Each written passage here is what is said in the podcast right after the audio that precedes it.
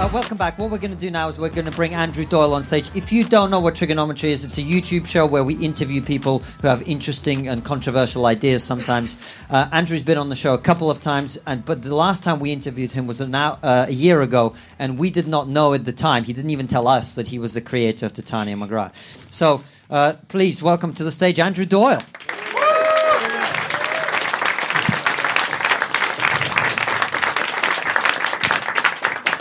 Thank you.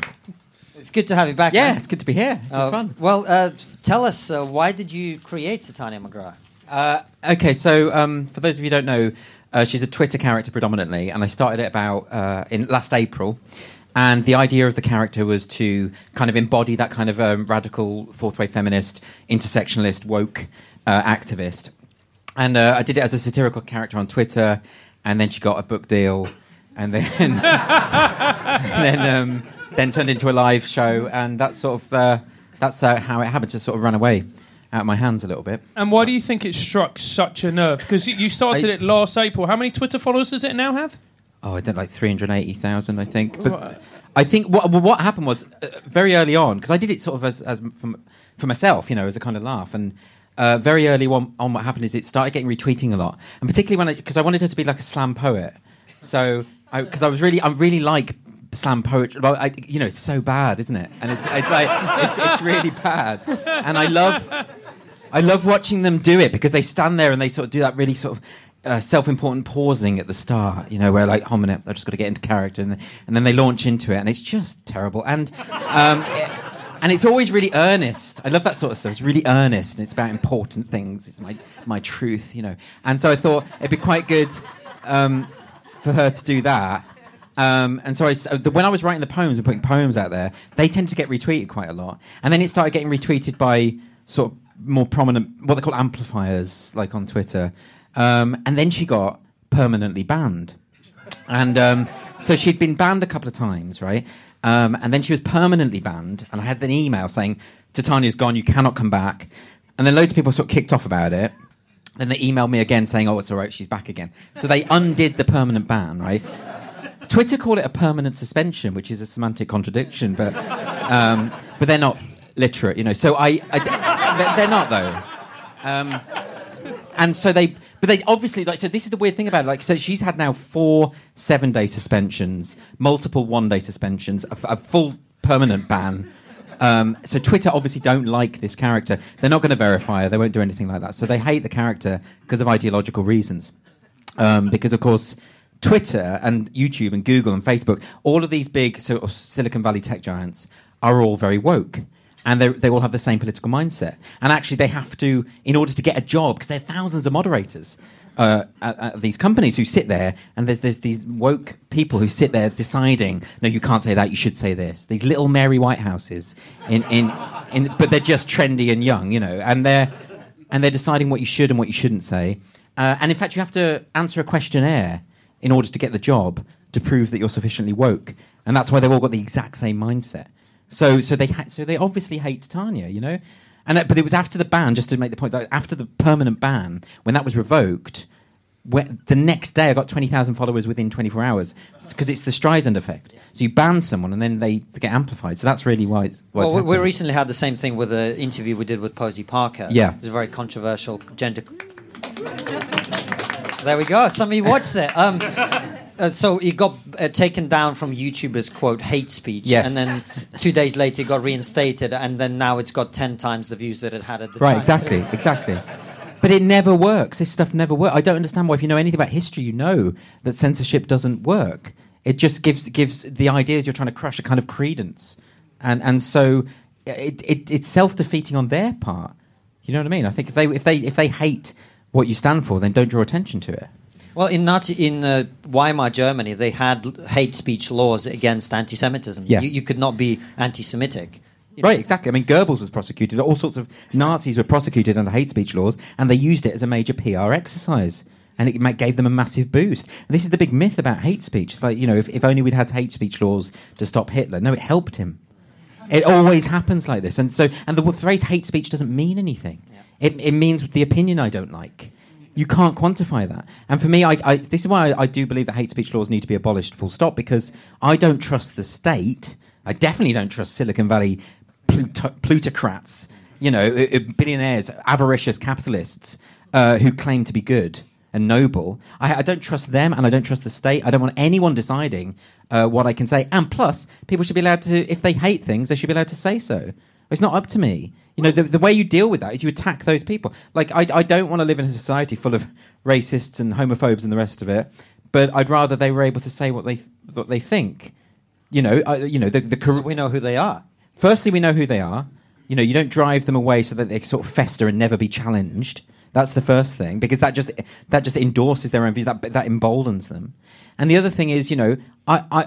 Uh, I, I don't think that's the best way to do I think any response to nasty, offensive speech is, is to critique, ridicule, counter argue, or whatever, because that way you can deal with it. But trying to shut it down actually always inevitably amplifies that. And that's why I, I, say this a lot, and I'm very serious about this, and, and I, I, think people don't take it seriously. I believe that the woke movement and the social justice movement, as it currently stands, is doing the PR on behalf of the far right. It is amplifying and boosting the far right without meaning to. I think it's probably well intentioned, but I think it's doing all the wrong things, and it is self defeating. Can I just say we've been talking for ten minutes and we already spoke for about three of them on the Nazi. So well done, everybody. we already got straight into Sorry, it. Sorry, yeah, but uh, and, and why do you think the character of Titania has been labelled far right? I mean, it's a nonsense, isn't it? Oh, it absolutely is. Because people don't know what far right means. That's one thing. People have stopped reading books and they don't know what. So I, I think there's a big confusion about what left and right means. I mean, I had the, even the Guardian called us both right-wing comedians, right? I think. I mean, you're further right than me, aren't you? I'd say, like, thank, thank you. Well, I'm just saying, like. but well, the, given that you are far right, yeah. me being further right than you, yeah. I'm pretty fucked up. Well, look, no, okay, you're so, an old school lefty. Yeah, exactly. I'm a centrist, right? That's what I mean. So we're both not. So if you, so if, you, if you if you take yeah if you take the spectrum of, of where we are, you're you know just objectively further right than me. But then the Guardian is further right than me. So I mean, uh, that's the weird thing when the Guardian t- calls you right wing, you think okay. But even the Guardian doesn't know what it means anymore. Well, they don't. I mean, I've had like writers for the Guardian calling me alt right.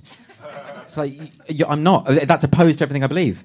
So you, you these labels they don't mean anything. People aren't educated politically. I think that's part of the problem. Um, Titania is mocking the woke left, but of course the problem is that the woke left aren't actually left. They, they, they identify as left, but they don't know what left means. They're incredibly, incredibly bourgeois. Like the, the woke movement is, it, you know this, you know this to be true. Like whenever you you hear this stuff online or you see a, um, an opinion column in the New Statesman or the Guardian coming from this very woke perspective, invariably, like nine times out of ten, that person is privately educated, really deeply privileged, uh, and they just want to talk about how oppressed they are. and and you know that's funny. ultimately, that's really funny. So let's dig in because we use these terms left and right, and no one seems to know what they mean. I, am right. not sure I know what they mean anymore. So I guess, in your sense, being left wing means a focus on class, on class and economics and money. Right. Right. That's what it's all about. Uh, and and and. And, and and you know that the, the, the, the working man should have should own the means of production. You know this is it's the idea um, that you can just take away class and money and substitute uh, race, gender, sexuality, and identity politics is a complete misunderstanding of what. That's why tr- proper lefties, sort of old school lefties, they never sit comfortably with this kind of identitarian woke thing.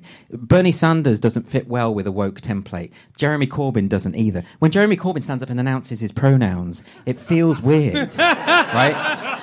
Not, not least because there was no one in any doubt about what his pronouns were.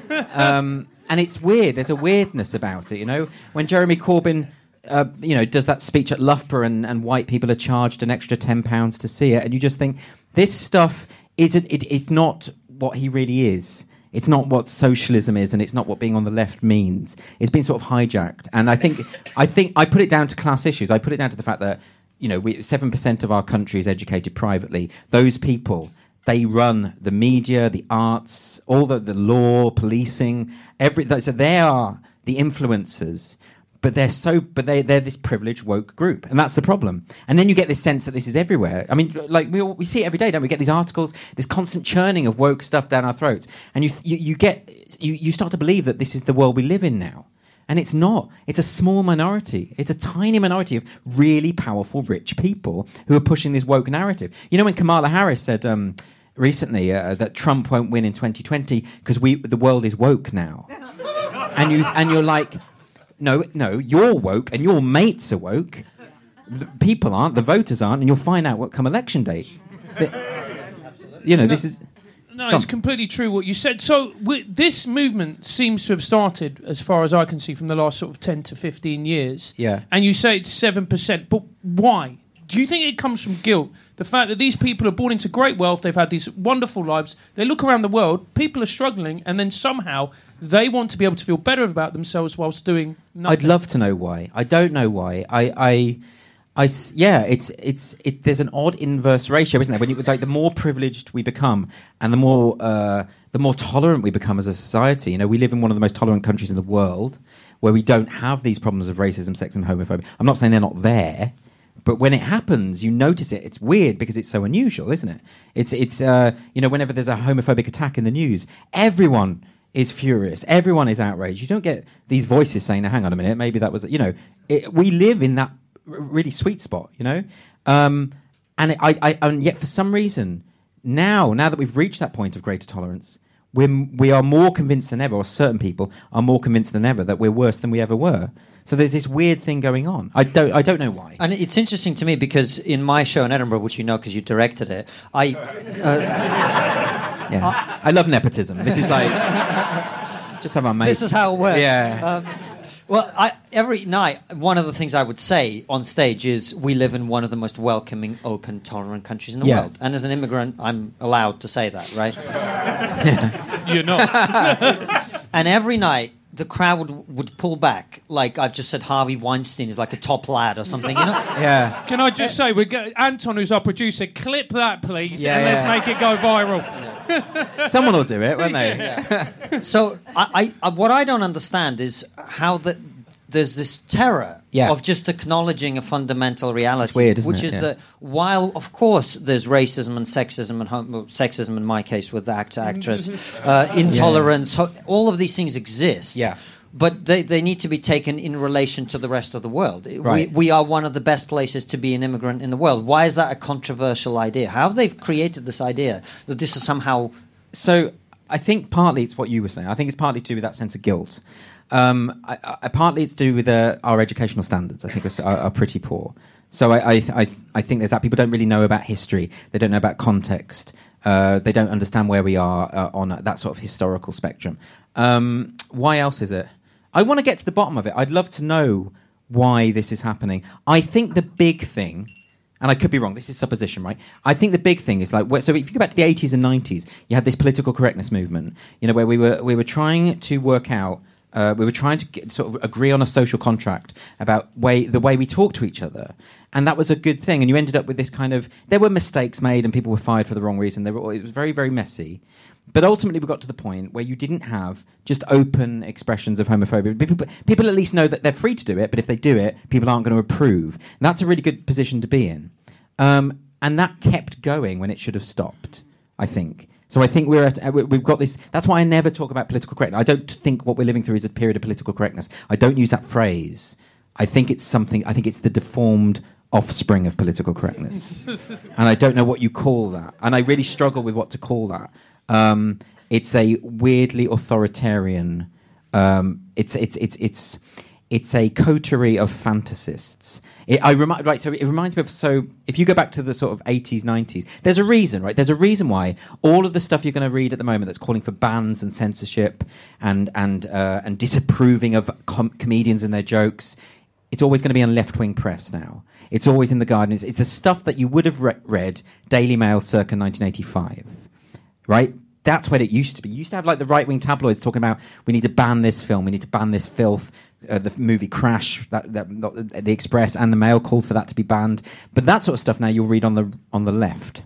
So something sort of flipped, uh, and I don't know what what that, I don't know what that is or why. Um, maybe you have some insights, but do, do you see what I mean? I think it's a something's gone wrong, something's become twisted, and the values that we used to believe on the left have been forgotten, and particularly things about artistic freedom and freedom of expression.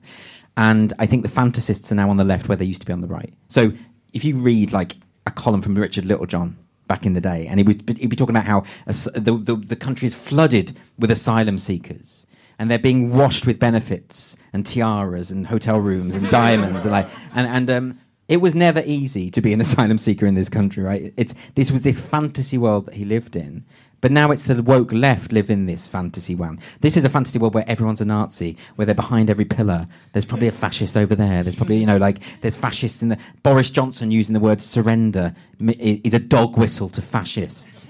It's a military metaphor. Like, it's, it, that's what I mean about literacy. I don't, I don't think. I, I, I- think the woke movement has lost any kind of. It's, it's like they're trying to. Fi- you know what it is? Like, so they identify as anti racist. They love racism. They can't get enough of it. They want to see it everywhere. So, so, so, you know, Sarah Silverman blacking up for an anti-racist sketch. She's a racist. Yay! we found another one. Like, and it's it's it's uh, fucking uh, Mary Poppins, right? No, so I I make this point because I tweeted as Titania last August. I took that moment in Mary Poppins. I took a still. You know where she's got chimney soot on her face. Do you remember that bit in the film? And I took a still and I said as Titania, I said, this is blackface. This is disgusting. Julie Andrews in- indulging in blackface. She's a racist, right? That was in August. February of this year, the New York Times ran an article saying Mary Poppins and it's shameful flirting with blackface. with a with a still from the same scene. Now that's the same as what I said. But I said it to take the piss right? I, I, there was an article two days ago in The Nation talking about how uh, Thanksgiving's a great time. Forget about avoiding conflict. Have a row with your Trump supporting family. Get into a fight. This was in The Nation. I wrote an article, la- I, did a fake article as Titania last year saying if I don't have a punch up with my grandmother over Christmas over Brexit, I'll be really upset. It's like, it was the same principle. And it really worries me that this stuff is so easy to predict. It really worries me because anything I can come up with at the moment, as ludicrous as it sounds, is probably going to come true. Right? That's scary. Not least because I don't want that sort of power. like, I don't. You're a comedian. You do want that sort No, of. Power. No, I don't. I don't. I, I'm. I'm frightened. I'm terrified by my own prophetic ability. No, Andrew, and modesty. No, I don't have that. Uh, but there, there's a there's a question that I want to ask you, which is we see the left gradually eating itself. Now, you and I are both lefties, and we, you know, we eventually want a, a leftist government to come in. We believe that will make society fairer and all the rest of it. But you look at the behaviour of some of the people, in inverted commas, on our team, and you're like, well, you're ruining it. Yeah. How are you going to win hearts and minds if you just start screaming at each other? We don't have a serious leftist option at the moment. That's the. po- the, the I don't think we've we've got that. Um, do I? It's full of the, the. When you allow the woke movement to take over, you are allowing the bullies to take over. It's never going to work. I mean, that's what's happened with um, with Corbyn's band now, and and uh, and the worst thing about these bullies is they think they're good, so that's really scary. Um, and and then you get all sorts of problems. So I don't. That's why I can never vote Corbyn again, because I think he's bought into all this identity politics nonsense. I think hiring Munroe Bergdorf to be your advisor, that's the LGBTQIA plus activist. I apologise if I missed out one of those fucking letters. um, but and and that makes me think he's not a thinker. He's not a free thinker. I think uh, anyone anyone who buys into the woke movement, I, I doubt their capacity for free free thinking because when you talk to them, so I got in an argument recently uh, with someone who identifies as non-binary, and as soon as as soon as they started talking, I'm like, I know your opinion about everything. now that's that I think is really scary because I'm no longer talking to an individual. I'm talking to an ideology. I'm talking to a cipher for an ideology, and I don't want to feel like that because I like to treat people as individuals. Um, but it's like I. But if I can predict everything you're going to say or think about anything, you're no longer an individual, or indeed thinking for yourself. You know, I mean, this was this was a, someone who who is a comedian apparently, and um, I like you looked at me when you. uh, yeah, sorry about that. Uh, and goes to various gigs, and she said to me like, "I go. You don't understand. I go to the." Yes, because she's female, evidently, right? No, no, I'm sorry. Look, the, the, the, the thing about this is there is a biological reality to gender. No. Well, listen, I'm not. Okay. And that's the moment we get cancelled. Right, look. Okay, look, let me explain that. So I'm a I'm a full-on liberal. I'm a liberal, so I, I believe you should be able to call yourself whatever you want, identify however you want, and and I have no problem with that. And also, there are people who are who who genuinely feel in their in their heart that they have been born into the wrong body and want to do something about it. And that is not that is something I support wholeheartedly. Do whatever you need to do, right? So the idea, but non-binary as a label is a form of self-identification which has no grounding in reality, right? It is the idea of it's actually an incredibly conservative idea because what you're saying is my version of being feminine or being masculine isn't right. I'm not. It's not. I'm not feeling it. So what you're in, in fact doing is saying that I believe that actually boys should behave this way and girls should behave that way. It's incredibly conservative. You're reinforcing conservative values of gender. I don't think there's a problem with a girl, a little girl, being a tomboy. I don't think there's a problem with a little boy behaving in an effeminate way because I don't believe in those issues. I don't. I think so. I, I don't like people reinscribing the kind of conservative ideas about gender that we tried to get rid of. That's what I mean. So, I, so, um, so if you want to call yourself non, non-binary, non-binary, that's fine, and I will support your right to do so, and I will, and I will oppose anyone who tries to demonize you for doing so. But I'm not going to uh, expect other people to believe that it has any material reality. Okay, it's a gender. We've bought into this faith-based idea that gender is entirely a social construct, right? It's not. It's a it's a very complicated blend of social and cultural and biological factors, and we don't always fully understand it. Um, so any kind of ideologue that comes along and says no, it's 100% about biology, or no, it's 100% about about a society and about culture, they're both wrong, and they're both uh, uh, uh, unwilling to look at nuance. Right. So that's why. Sorry, this just came because I misgendered someone. Right. that's that's all this came from. You know. I, Well, you were talking about this comedian. Okay, so so what she was saying was that she go to a club and go up and um, like, thr like constantly be having to berate comedians for the jokes they tell, right? And, and and I was expected to say that I support this. I'm like, I'm surprised. I'm surprised you haven't been punched, to be honest. Like, so the idea of and it's really kind of, but I think it's authentic. I think this person felt genuinely harmed and hurt by the jokes that the, the, these comedians were telling, and that's just very scary because firstly that suggests that there's a misunderstanding of what comedy is, right? But also there's a real sense of entitlement there. That's what worries me about it. It's like it's almost like the whole world is different to what I want it to be. So I'm going to demand, not just persuade or talk, but I'm going to demand that the whole world changes around me. And I just totally mistrust that. If I get married tomorrow and I meet a uh, say an evangelical Christian, and that evangelical Christian says, "I do not, I do not accept your relationship. I'm not going to call that person your husband." I can say, "Well, hold a minute. Can we have a discussion about or whatever?" But ultimately, I can't say, "If you don't call this person my husband, you should be arrested." It's up to them. That's their freedom. That's their that's their conscience. So that's my that's my defining line. The liberal perspective is you can call yourself what you want and be whatever you want and say whatever you want, but once you try to impose by law uh, your own values onto someone else, then I'm, that's an illiberal perspective to hold, right? So that's why I'm not on board with this idea of misgendering. If someone wants to call me she, they can, right? I, I, and I can say, well, that's just factually wrong. Um, but but they, I'm not. You know, what am I going to do? That's that's their call. It's a bit stupid, but I mean, it's like that's their call, isn't it? It, it, goes back to that conversation you and, and I had at Unleashed, where before, you know, the difference between men and women was the hackiest topic in comedy. Yeah. But now it's cutting edge and dare I I, say even fucking dangerous. Yeah, exactly. Like the moment you started talking about binary differences between men and women, there was a real tension. There's a real in- tension in the room, but why? Like it's it's you should be able to. Also, we need to be able to. Firstly, we need to be able to discuss this stuff, right? And we need to be able to joke about this stuff, right? And by talking about it and discussing, you're not endorsing hatred against a particular group, right? The opposite. You're saying let's talk about why you th- feel the way you feel, and let's see how we can make this work. Um, you know, I'm I'm against that kind of intolerance. I'm against uh, hatred, right? But once you start using language like "you are erasing my right to exist," what you're doing there is you're conflating speech and violence, and they're very, very different things. And it's a trick. It's rhetorical sleight of hand, and it shouldn't be trusted.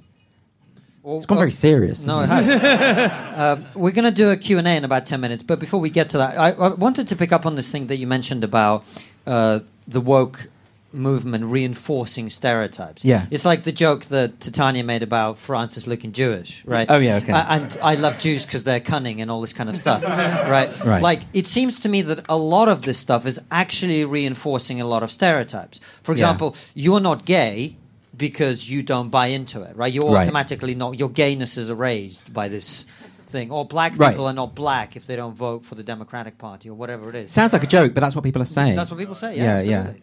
yeah. They're saying that to be to be gay is if you uh, basically are on the left, or, or like, or, or you know, like Alexander the Great. Um, He was very tolerant. Uh, very tolerant. This idea that, that and I, this is why I think it's so it's rooted in a kind of homophobia and racism, you know, because it's this idea that basically if you're gay, you're, you're all the same, aren't you? Or you should all think the same way. You're not individuals with with different ideas. You know, there is no difference between you know uh, fucking, uh, Reggie Kray and Christopher Biggins. You know, the, the, like the, you know, it's like It'd you're be a hell of a podcast, Andrew. Right. but I find I find that I find that more homophobic uh, than than what is often called homophobia. Uh, I find that worse. I find the patronising view of minorities. I find it when people say, you know, we had this. It was at the Battle of Ideas where we had the debate where someone said, you know, about joking about Islam. And I'm like, if you if you're saying that we shouldn't joke about Islam, I'm going to ask you why you have such a low opinion of Muslims. Frankly, why do you why do you why do you look down on Muslims like this, where you think they can't have a joke? What's the matter with you? I, I think that's and that's what I think a lot. That's why Titania is really a bit racist, and she she is a bit homophobic. She's got all those prejudices that she's projecting on everyone else. Because I think the woke movement, even though it's it's weird, it's a well-intentioned racism. When did that happen? It's it's it's it's well intentioned, all of it, and yet it's it it's it, it looks down on on groups. So it's it's like white liberals deciding what people of color should think. What is going? This is this is the weirdness of it, you know. And if they were just, if it was malevolent, I'd find it easier to deal with. That's the weird thing. If if they were if they were just cunts, then then well they are cunts, but they're but they're inadvertently cunts, right? Um, some of them aren't nice. Like, so we have to. We shouldn't let them all off the hook. So a, a certain contingent of the woke group are unpleasant human beings who just want to exert power, um, and a lot of them are comedians. Let's be honest about it.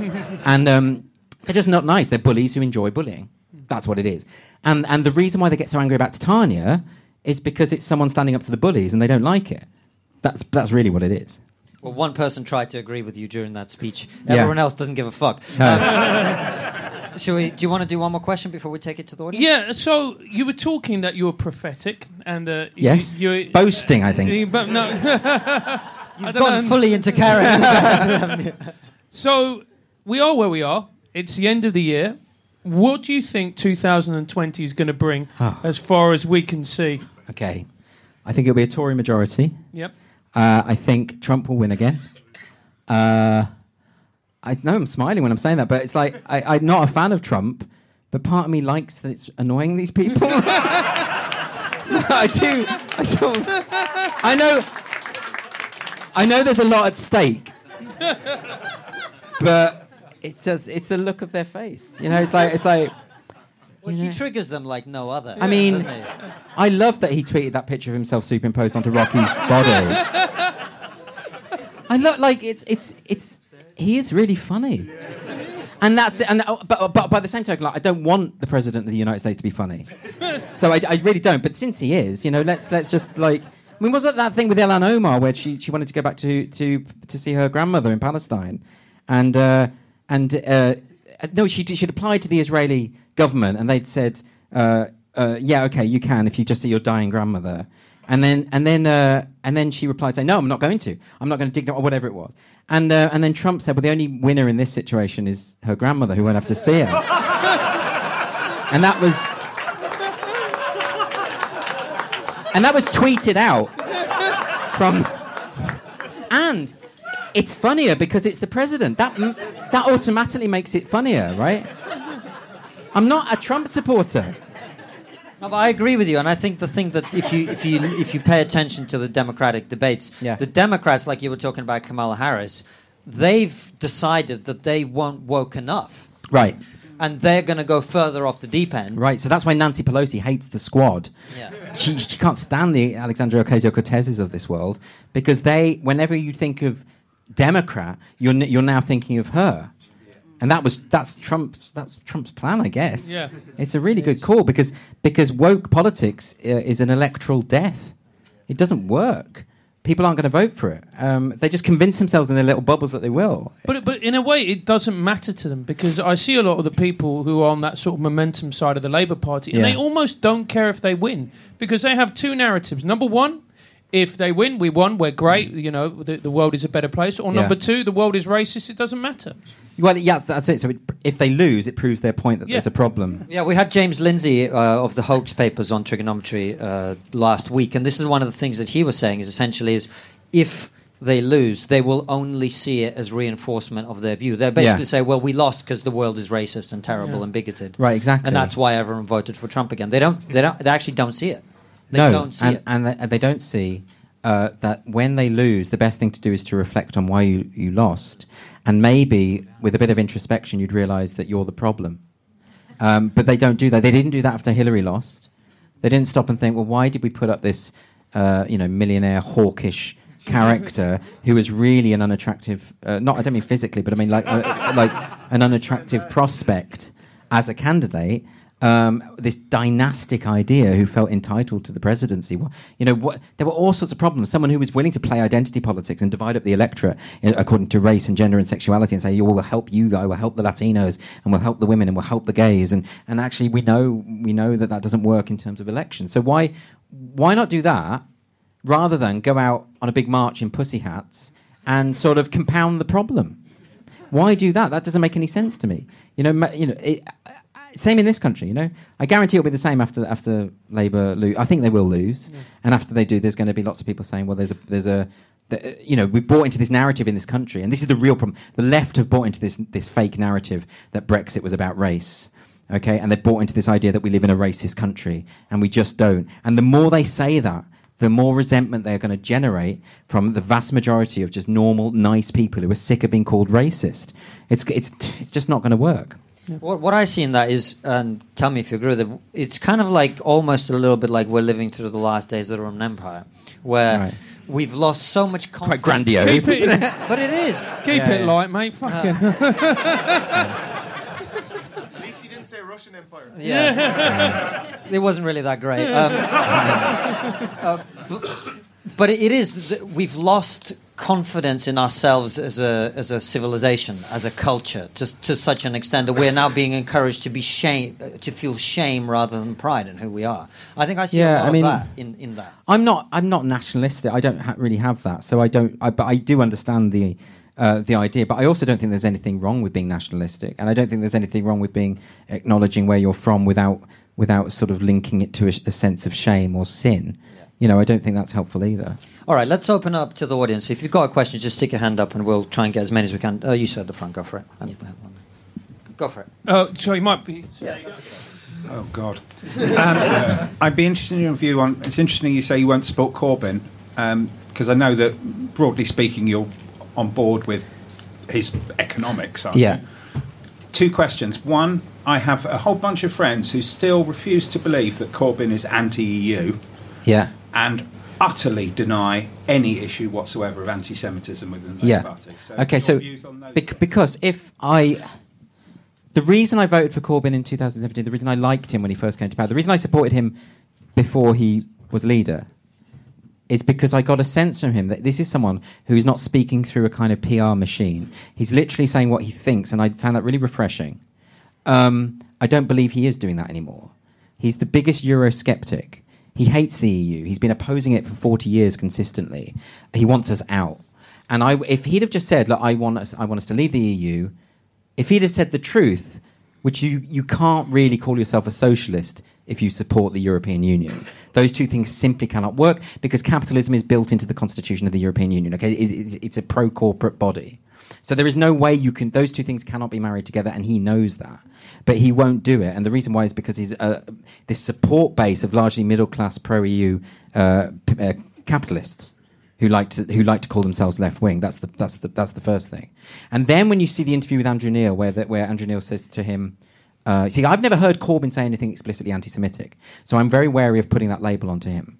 But what I would say is he was he was asked an example of I think Andrew Neil quoted a obviously anti-Semitic trope, and he had to bully Corbyn into saying that's an anti-Semitic The trope. Rothschild conspiracy, yeah. Right, exactly. So he's not being honest there. That's the, so he knows that's an anti-Semitic trope. Anyone does. So and what he's trying to do there is the same with the Brexit thing. He's trying to keep people in his party together because there are there are people who uh, who let's face it um, have a, have such a problem with Israel that it does tip over into that into that world. And he's trying to keep them on side, but he's trying to keep the other lot on side. And then with Brexit, he's trying to keep the Eurosceptics on side as well as the uh, the uh, pro EU people. So. Um, that means he's not being honest anymore. And that, that's, so he's behaving like every other politician, and that's not why I liked him. That's what I mean. Well, you know, on the anti-Semitism thing, it's it's an interesting thing because eighty-seven percent of British Jews now think that uh, Jeremy Corbyn's anti-Semitic. Eighty-four percent think the Labour Party is anti-Semitic. A number of Jewish MPs have left the Labour Party. Now, riddle me this: If Diane Abbott, David Lammy, and Dawn Butler had left the Labour parties claiming that it was institutionally anti-black, and 87% of British black people thought that the Labour Party was racist against black people, would we be having this conversation? In any way? But we still should, in a sense, in that I don't trust these labels insofar as I, I need some evidence. Calling someone an anti Semite, as in calling someone a racist or calling someone a homophobe, is quite a serious accusation. And I, I need some specific evidence of that, which I haven't seen of Corbyn. But I think, I, I think the fact that he won't. because you, he, I, I could tell from that interview that he knew that that was an anti-Semitic trope. He just didn't want to say it for political reasons. That doesn't equate to anti-Semitism, but it certainly doesn't. Uh, it certainly won't quell the fears of Jewish people. Right, uh, who else would like? Uh, yes, uh, so gentleman over there with your hand up. I'm afraid you're going to have to shout because I can't reach over with the mic. It's actually a lady. Well done, mate. Uh, at TRIGGERnometry, we don't see gender. Thank you very much. Ju- just shout, please, man. Not seeing, uh, not seeing any masculinity in here at all. But anyway. just curious, the uh, the free speech stuff. I'm Yeah. just wondering how we start to roll that back, given the level of institutional charities, HR departments, NHS schools that are all sort of jumping on board this. You know, curbing free speech and, and trying to make people say certain things, compelling speech about Yeah. gender, and specifically, obviously, I'm talking. Yeah. So I'm just wondering how we start to roll this back because we, we seem to be fighting. We're, we're fighting a big tide here of, of, of compulsive speech, basically, and that Yeah. concerns me greatly. Yeah, I, and you're right to be concerned. It's the thing about. Firstly, I think we need to scrap the quangos.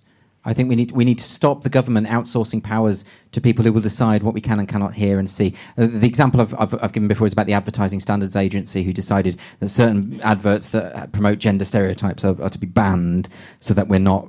I don't know what radicalized by that. I don't know what that that even means. So, so you've got like a group of woke idiots in an office saying, "Well, look in the Volkswagen advert, there's a woman with a pram." And that might suggest that women can be mothers, and and um, and and then you'll have all these people thinking that women can be mothers. So I think I think so we we get rid of the patronising quangos, um, but the problem is that it's so in it's so in the publishing industry. The arts, all of these things. It's, it's the government. There's there's very few politicians who are willing to stand up for free speech, who are willing to stand up and make a, a an anti woke argument. And the only way it's going to happen probably is through legislation and things like that. But the, so the recent case of Harry Miller, who who is currently fighting a legal battle because he was investigated by the police for retweeting a transphobic poem. Um, yeah, it is quite funny, and it's like it's. And, and the policeman said to him, "We've got to check your thinking." You know, this is quite a famous case. And the problem with that is that um, that that's come from the the College of Policing, which is not the same as the police. There's, it's just a group of woke people who've written a book, but that is how all the police are trained. And that's what all the police think. So you have to tackle that. But the government doesn't stand up and want to tackle that, right? So it takes one individual who t- goes to a court case. And then when it gets to court, the judge is like, this is ridiculous. Like day one, the judge was saying, what the hell's going on here? And also the judge was saying that free speech is there to defend unpalatable views. That's what it's for.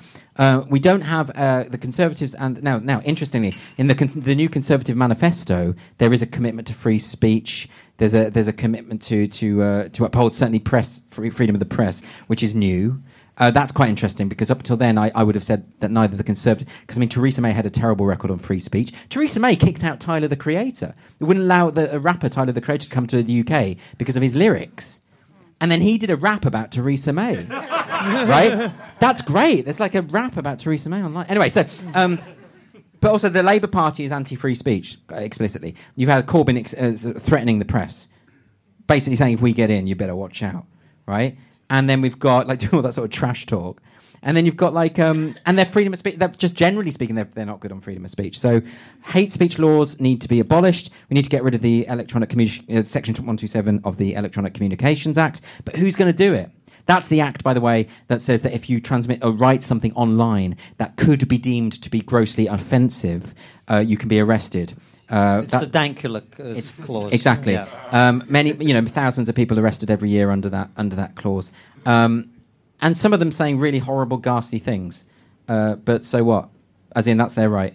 Um, not not that you shouldn't uh, uh, criticize them for it, but what- but no, I draw the line at arresting anyone for anything like this. This is why Jo Brand was. Um, investigated by the police for, for an obvious joke. So this stuff you might say is not serious, but it is serious because you've got to be vigilant when it comes to free speech. Otherwise, you end up like Canada. Otherwise, you end up like you do. You end up like um, uh, Mike Ward. Yesterday, it was discovered the comedian Mike Ward, who was uh, taken to the Quebec Human Rights Tribunal for a joke he told about a disabled boy. Um, and the idea being that this is such an offensive joke, and he was fined uh, forty-two thousand pounds. In the end, after some legal wrangling, it, it, they, it got down to thirty-five thousand dollars. Sorry, and then um, he appealed it, and they've upheld. They've said he can't. His appeal won't be upheld. He has to pay thirty-five thousand dollars for this joke. He's not going to do it, which means potentially he could go to jail. And he is not just some shit poster on YouTube. He's one of Canada's most successful comedians. So you've got, you know, I mean, Canada has a terrible track record on on free speech. Uh, it, it is now becoming one of the most illiberal uh, countries in the West, which is really weird, you know. And I don't know uh, with under Justin Tr- Trudeau, who spends more time in blackface than out of it. like, Right. Let's take a question from this section if anyone's got one. All right. Oh, Oh, there there, you you go. go. Uh, gender non-specific person at the back. Go for it. So um, uh, I've noticed that I've actually been self-censoring quite a lot lately. Where Someone sends me something and I think, oh, that's funny. That's that's a, I want to say a joke. I'd be like, ah, that's gay, but I don't want to say that. If I get any kind of- Maybe you should be self-censoring. it was an anime about volleyball or something like that, and I was like, oh, that's good. volleyball is quite gay. I mean, if you've seen Top Gun, you know that. The point is that if I get any type of success in my life, like say 20 years from now, Yeah. that's gonna get the offense to archaeology. They're gonna dig that up. Mm. Yeah. No, he said that 20 years ago. didn't he? Yeah, exactly. Yeah. Like, do we just not say it, or just keep that quiet, or is it like? Well, look- because then we can't just joke about it. Well, you should always think about what you say, and you should always decide whether you know that you know can I justify that. I don't think there's anything wrong with that. I think where, where I have a problem is if you choose, if you've if you've if you've had that conversation with yourself, and you choose to say what you want to say, and then people are going to uh, attack you for it and hound you out of your job. I can't get I can't get on board with that at all. Um, the offence archaeology thing is a really scary thing. It's, it's, it's literally anything, anything. Probably some stuff I've said today could get me in trouble. Um, in fact, Everything everything, yeah. And and I, I just uh, but no more than that mistakes that you've made.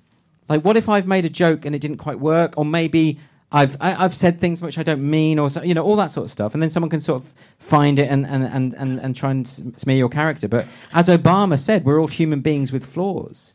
And we're not perfect. And the expectation of ideological purity is a horrible intolerant thing. Um, but then the New York Times just said, "Yeah, but he's a boomer, so he would say that." I mean, literally, that's literally what they said. So that's the level of debate that we're at at the moment. Um, I don't, I don't know. Like, I mean, when it comes to things like racial epithets, uh, homophobic epithets, all the rest of it, what I'd like to think is that we, we're sort of we're sort of educated out of them, aren't we? Like, we're, when we're at school. I think at school is where you can be quite militant about what people say because you, you said about because I think to be an autonomous adult you have to be well socialized. So you can't just have kids just swearing and you know, s- you know, taking gack and uh, it, or whatever it is they're doing. You know, you can't have. You've got to control kids and, and, and make sure they understand parameters and boundaries. I think when it comes to adults, no, fuck off. They can say whatever they want and do whatever they've made that choice. They're autonomous beings. You know, so Yeah, it's a it's a it's a tricky one. Um, but I don't think anyone should lose their job for saying a joke is gay. You know, I, I think it's probably a, a, a silly thing to say, but so so what? But what do you think about this idea of self censorship? Because this is something people ask me a lot as well. A lot of people, and I know this from talking to a lot of people from doing my show, most people actually in the country, I think it's 73% of British people think that, I know you don't Mm. like this, but political correctness has gone too far, basically. Right. So most people feel like, to some extent, they are having to censor themselves. Yeah, but I know what they mean by that. Yeah, I know, I know. So how how do we break out of that as a society of being in this kind of death grip of fearing to speak your mind? So honesty is a really good thing. I, I think um, saying what you actually think is a, is is a good idea uh, to a degree.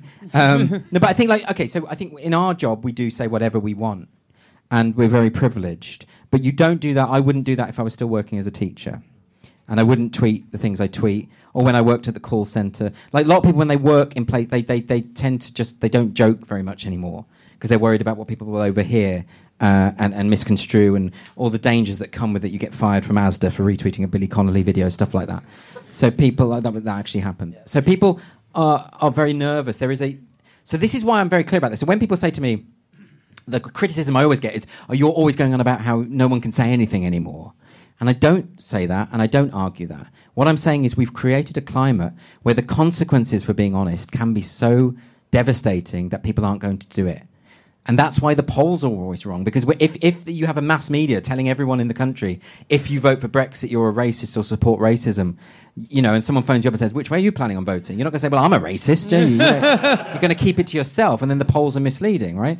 So I think you've got two sort of discourses going on. You've got, you've got what people actually think and what they're expected to think. There's a thing called preference falsification, where what you do is you articulate the view that you expect to be the most popular. Um, instead of the thing you actually think. And that's not helpful to anyone. uh, Because we need to have open uh, discussions and debates about stuff. Like I'm willing, if you want to say anything I've said tonight is is wrong or objectionable, even, um, then I'm, I would love to have that conversation, right? But what I don't want you doing is phoning the police and saying he shouldn't have said this or whatever. You know that that's where I, I think is too far. Out of interest, if there's anyone who's got a question who would like to disagree with me, that would be really good because I, I I do really welcome that. Oh, there you go. It's not a disagreement, but just something. What did I just say? What's your, what's your, what's your take on anonymity? Uh, for instance, like it's easy to be anonymous and say what you want, Yeah. but it's harder to kind of put your name out there and say what you think. So, where, what's your take on that, especially Right. I suppose it fits into what we've just been saying as far as I think if everyone were just honest, if everyone were just open about what they think, they would reach a kind of tipping point where you can't sack everyone. And, and, and particularly when it comes to the, the excesses of the social justice movement, because most people hate this stuff and are sick of it and are sick of being talked down to. Um, if everyone just spoke their minds, we might realize that actually we're in the majority. And this powerful clique of very of, of privately educated um, bigots uh, would wouldn't have the power anymore. And I think that's so that's why I think it's really great when people and you end up with strange bedfellows. So, so now I have friends who are conservatives who I never I never had conservative friends. Like, that sounds awful, but just because of the circles I moved in, and now and now I've got lots. And I've got uh, friends from all over the, you know, I, with that event we went to recently, where like at, at, at lunch there was um, the the head of the Atheist Society sitting next to an evangelical American pastor, right? But they both agree on the free speech issue. They hate everything each other stands for, but they can talk about this stuff, and that's what we want. Uh, but that, but that, but that is that is that's a weird situation to be in though, isn't it? Where you have, and also I've started meeting all these these monsters of the right. You meet these monsters, the people who you've told are absolute monsters, and you meet them, and they're like, "You're you're nice." You meet them, and you realise that they're actually decent people. They've just been completely mischaracterized, and this is what this is the big. I spend all my whenever I get into arguments on Twitter, which I shouldn't do, right? But whenever I do, it's always someone has mischaracterized what I think and misrepresented what I think. And they've said, you think this, you think this, you think this. And they're always completely so far off. So I end up arguing from a position I don't hold. Like, I, I end up in, sort of embodying this monster they've created in order to argue. And it's, it's absolutely futile, you know? So we need to do something about I, I- again i don't know any of the answers but i think honesty is a really good place to start you know just saying what you think and not being afraid of of there's more support than you think is what is what i'd say And the f- the question that we always end on every episode of TRIGGERnometry, Konstantin, would you do the honors? Is what's the one thing we're not talking about as a society that we really should be talking about? Okay. Uh, there's lots of things. I think education is a big thing. I think. Um, I think. I can't. I wonder if I said this last time when I was interviewed by you, but fuck it. I'll, We've I'll interviewed I'll- so many times. I know. we're I'll running be, out of answers to that question, aren't you? I'll be unoriginal, but I do think it is about critical thinking. Uh, I think it's about. I think it's about if you let people know. It's about political debate. It's about argument. It's it's that if you let people know that once they've insulted someone or shouted something or pretended they think some, your opponent thinks something they don't, you have automatically lost that argument. It's it's over. You know. So so trying to instill that into people, trying to get people to think for themselves and not according to an ideological rule book would be great. Um, getting people to challenge their own ideas would be really good. All of this stuff comes back to what you embed at school, I think, right? Not just assuming that something that someone says is, is right. Uh, I'm terrified of people who, who cannot self-reflect and cannot think about their think about their perspectives and why they hold them. I think that's really scary to me, and I see that a lot uh, in in the woke movement. Um, so yeah, I think that's the thing we should be talking about. How how do we make that change? Again, I don't know the answer to that, but that's something that if we could get to that point, uh, that would probably solve all of our problems in terms of political tribalism and all of that kind of thing. But how we get there, I don't know. And on that note, uh, but guys, thank you so much for coming out. Uh, please, please, please give a round of applause to Alice Marshall. Give a round of applause to our guest, Andrew Doyle. And you've been absolutely awesome. Thank you very much. Have an amazing